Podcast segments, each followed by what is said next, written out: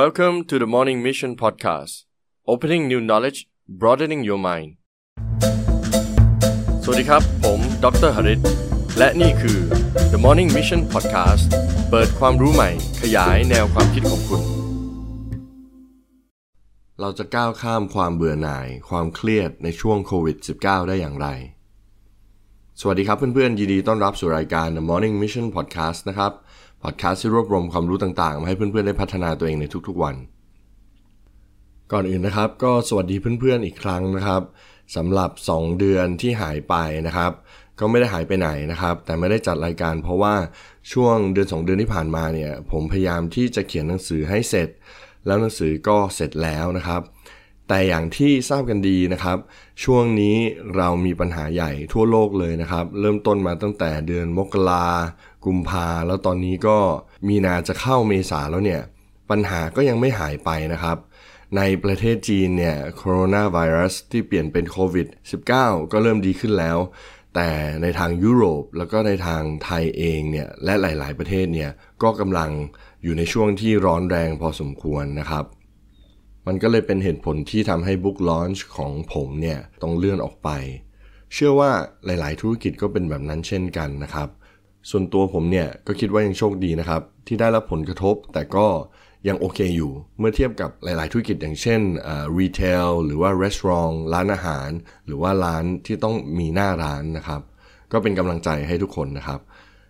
สำหรับวันนี้เราจะมาพูดถึงความเครียดแล้วก็ความเบื่อหน่ายนะครับ ในการที่ต้องกักตัวเองหรือว่ามีปัญหาทางธุรกิจในช่วงโควิด -19 ตัวผมเองก็ไม่ได้เป็นเอ็กซ์เพรสทางด้านโคโรนาไวรัสหรือว่าโควิด -19 นะครับ คงไม่ได้คอมเมนต์มากมายว่าสิ่งที่เกิดขึ้นจะเป็นยังไง แล้วก็จะเปลี่ยนไปยังไงนะครับ แต่ผมเชื่อว่าทาง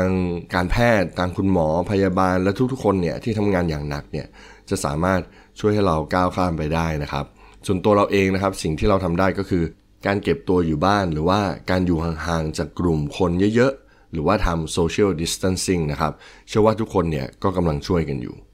คราวนี้พอมาพูดถึงความเครียดความเบื่อหน่ายเนี่ย จริง ๆ ผมเคยพูดไปใน episode ก่อนๆ แล้วก็เคยรีวิวหนังสืออ่านหนังสือนะครับ ก็จะมาอธิบายว่ามันเกิดขึ้นได้ยังไงแล้วมันจะเป็นปัญหากับตัวเรายังไงนะครับ ผมจะมาพูดถึง spectrum ของ activity หรือว่าการทำสิ่งต่างๆ ของเราในทุกๆวันนะครับ แล้วก็การวางแผนสำหรับ ระยะสั้นระยะกลางระยะยาวด้วยนะครับ มันคืออะไร สังเกตไหมครับว่าไอ้ความเบื่อหน่ายหรือความเครียดที่มันมาเนี่ยมันจะมักมาในช่วงที่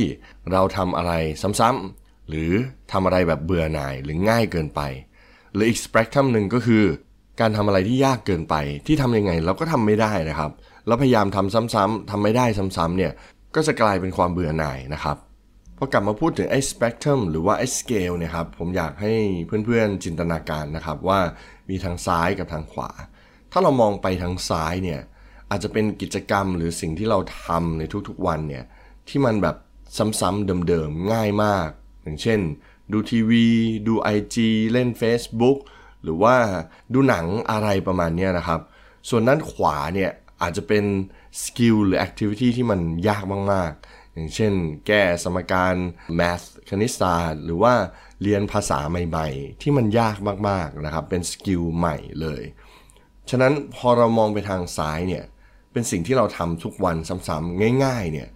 ถ้าเป็นแบบนั้นบ่อยๆ มันไม่ต่างจากการที่เรา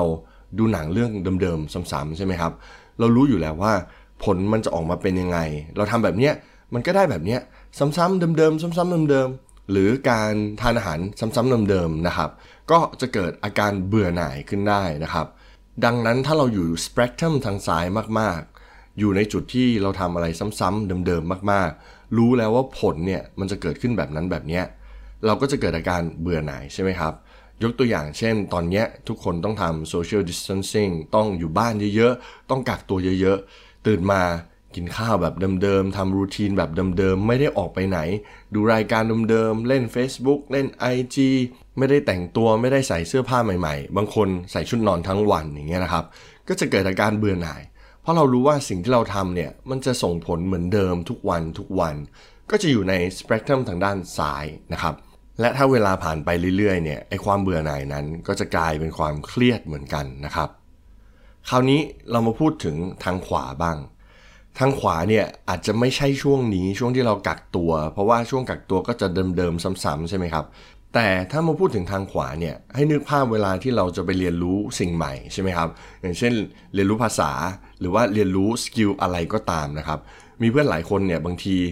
มาเรียนสโนว์บอร์ดกับผม หรือว่ามาเรียน wakeboard กับผมเนี่ยถ้าเขารู้สึกว่ามันยากมากมันไม่ใช่ตัวเขาอะ่ะเขาทำสองสามครั้งเนี่ยเขาก็จะไม่ทำแล้วเขารู้สึกมันเครียด มันไม่สนุกแล้วมันไม่ไม่ work เลยนะครับ สุดท้ายเขาก็ต้องเลิกไป ถ้าเขาพยายามบ่อยๆ แล้วมันไม่ work บ่อยๆ มันก็จะกลายเป็นความเบื่อหน่าย สุดท้ายเขาจะเลิกทำไปนะครับ คราวนี้ไอ้สเปกตรัมทางด้านขวาเนี่ยมันมีประโยชน์อะไรกับตัวเรา ในสถานการณ์ที่เราต้องกักตัว ผมก็อยากจะบอกว่าถ้าอยู่ขวามากไปมันเครียดนะครับ มันทำให้เราเบื่อหน่ายในที่สุดทำอะไรยากๆมากเกินไป ถ้าอยู่ซ้ายมากไป มันง่าย มันง่ายเกินไป มันซ้ำมันเหมือนเดิมทุกวันเนี่ย มันก็ทำให้เราเครียดและเบื่อหน่ายใช่ไหมครับ ฉะนั้นสิ่งที่เราต้องทำก็คือ เราต้องพยายามปรับจูนให้มาอยู่ตรงกลางให้ได้ เราต้องหาอะไรก็ได้ที่เราทำได้ในทุกๆวันเนี่ยที่จะไม่ซ้ำๆเดิมๆหรือว่ายากจนเกินไปนะครับ เรียนรู้ภาษาบ้าง อย่างเช่นคำต่างๆ ในภาษาจีน ภาษาเยอรมัน ภาษาฝรั่งเศส ก็น่าจะเป็นประโยชน์นะครับ หรือว่าเรียนรู้ที่จะทำอาหารอะไรง่าย ๆ ไม่ต้องยากก็ได้ทำเค้กทำขนมทำอาหารทั่วไปนะครับ ก็จะทำให้เราเนี่ยดึงสเปกตรัมของเราเนี่ยจากด้านซ้ายที่แบบซ้ำไปซ้ำมาทุกวันเบื่อหน่ายมาตรงกลาง หรือว่าจากด้านขวาที่เราคิดว่ามันยากเกินไป ก็เรียน skill อะไรที่มันง่ายขึ้นมาอยู่ตรงกลางนะครับเพื่อนของผมหลาย ๆ คนนะครับก็ใช้วิธีเล่นเกมนะครับ ซึ่งเกมมันก็จะช่วย challenge เรา ช่วยให้เราคิด ช่วยให้เราแบบพยายามวางแผนทำนั่นทำนี่ ก็เป็นสิ่งหนึ่งที่จะช่วยได้เหมือนกันนะครับ